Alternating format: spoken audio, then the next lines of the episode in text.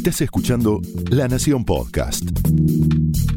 A continuación, Bernardo Estamateas repasa los grandes temas de sus libros en una serie de charlas con Hernán Lirio.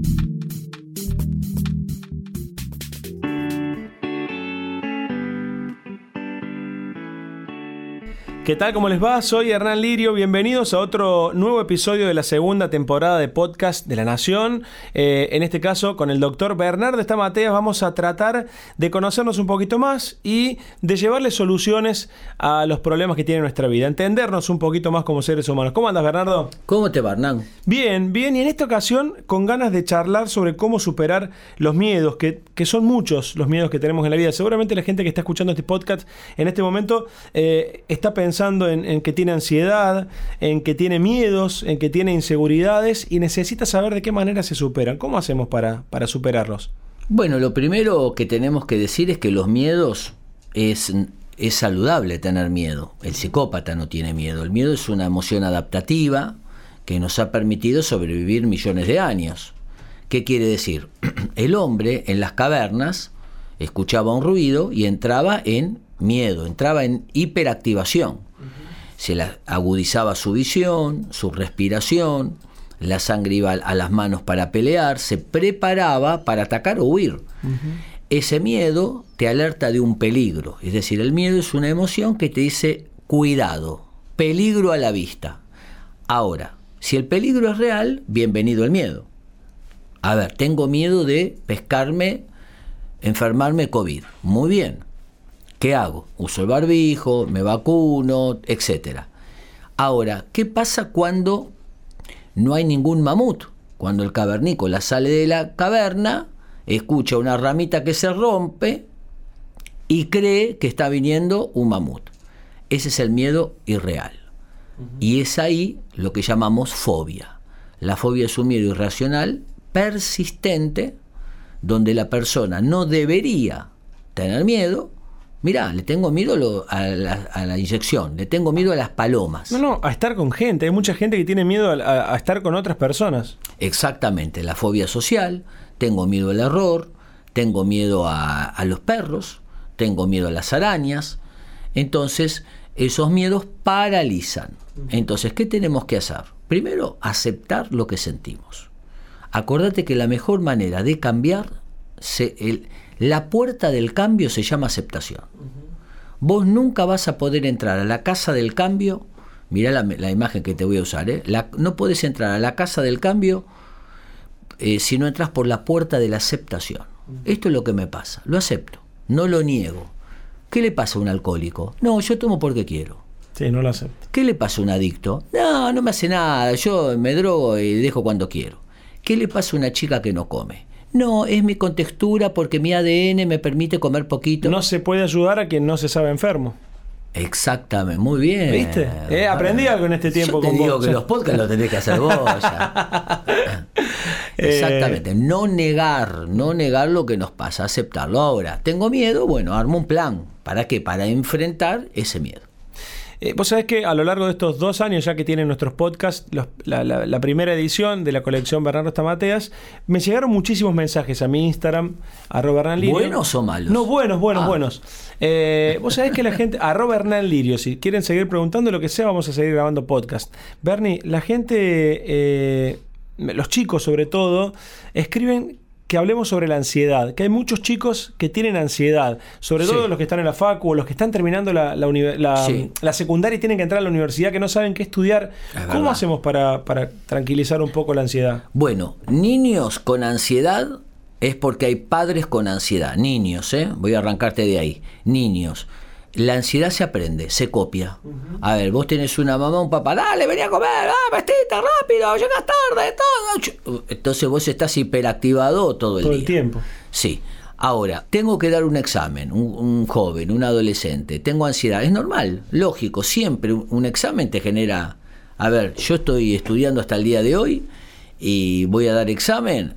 Eh, ahora estoy haciendo otro doctorado y cada examen me agarraba ansiedad. Es decir, es normal tener ansiedad cuando te enamoras. ¿Y qué es la ansiedad en sí? La ansiedad es una emoción que te lleva a correr.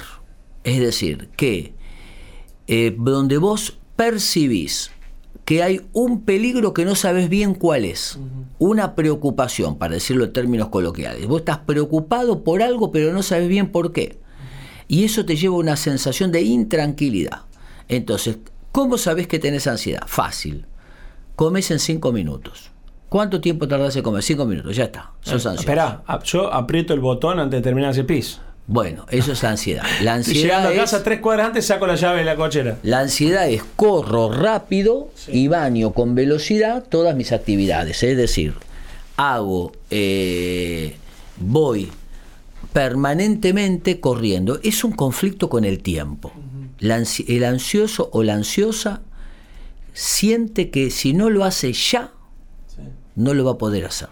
Yo le pregunto a la gente que tiene ansiedad generalizada, ¿cuántos años pensás o te imaginás vivir? Se quedan pensando. Le digo, porque estás viviendo como si te fueses a morir mañana. ¿Viste? Tiene que ver con el posmodernismo también, ¿no? Con lo que estamos viviendo. Sí, señor, exactamente. Que el posmodernismo no hay pasado ni futuro. Entonces, Todo ya, todo Todo, ahora. es ahora, exactamente. Todo es ya, hay que disfrutar ahora, mañana no te tiene que importar. Entonces, tenemos un chico que tiene ansiedad para entrar en la facultad. Normal, entraste a un ámbito nuevo, todo ámbito nuevo te genera ansiedad, no manejas el ambiente, no conoces las reglas, de a poquito la ansiedad va disminuyendo. Ahí es normal que haya ansiedad. Claro, te estás por recibir. A ver, me voy a recibir de, no sé, contadora.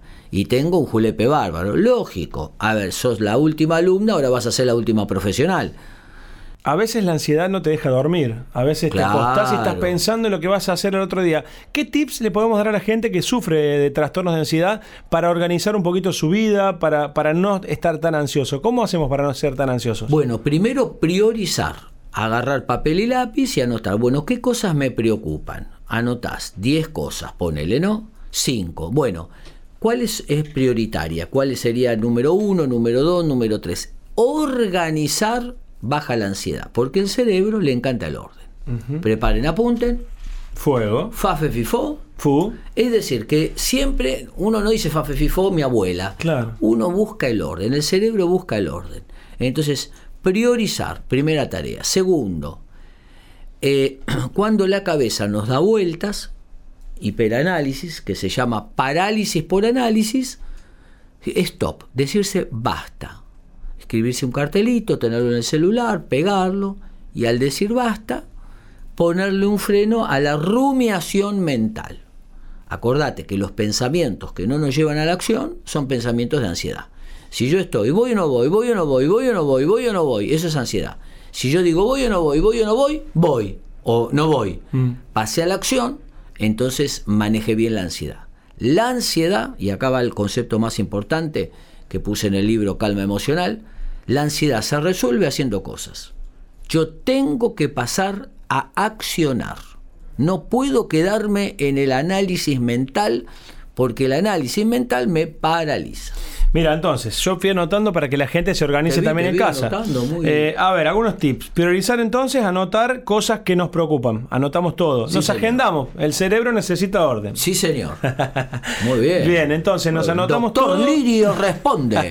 Yo estoy, estoy aprendiendo psicología con, con Bernardo de Sos poquito. un experto. Bueno, eh, si aprendiste conmigo, no sé si aprendiste mucho, pero no seas humilde. Organizarnos porque el cerebro busca el orden, anotar una listita de todas las cosas que tenemos que hacer. Sí, señor. Es cierto, cuando yo me agendo lo que tengo que hacer el otro día, no estoy tan preocupado y duermo bien. exactamente. En cambio, cuando uno no se agenda, después al otro día, ¿qué tenía que hacer? No dormís de noche porque viviste corriendo de día.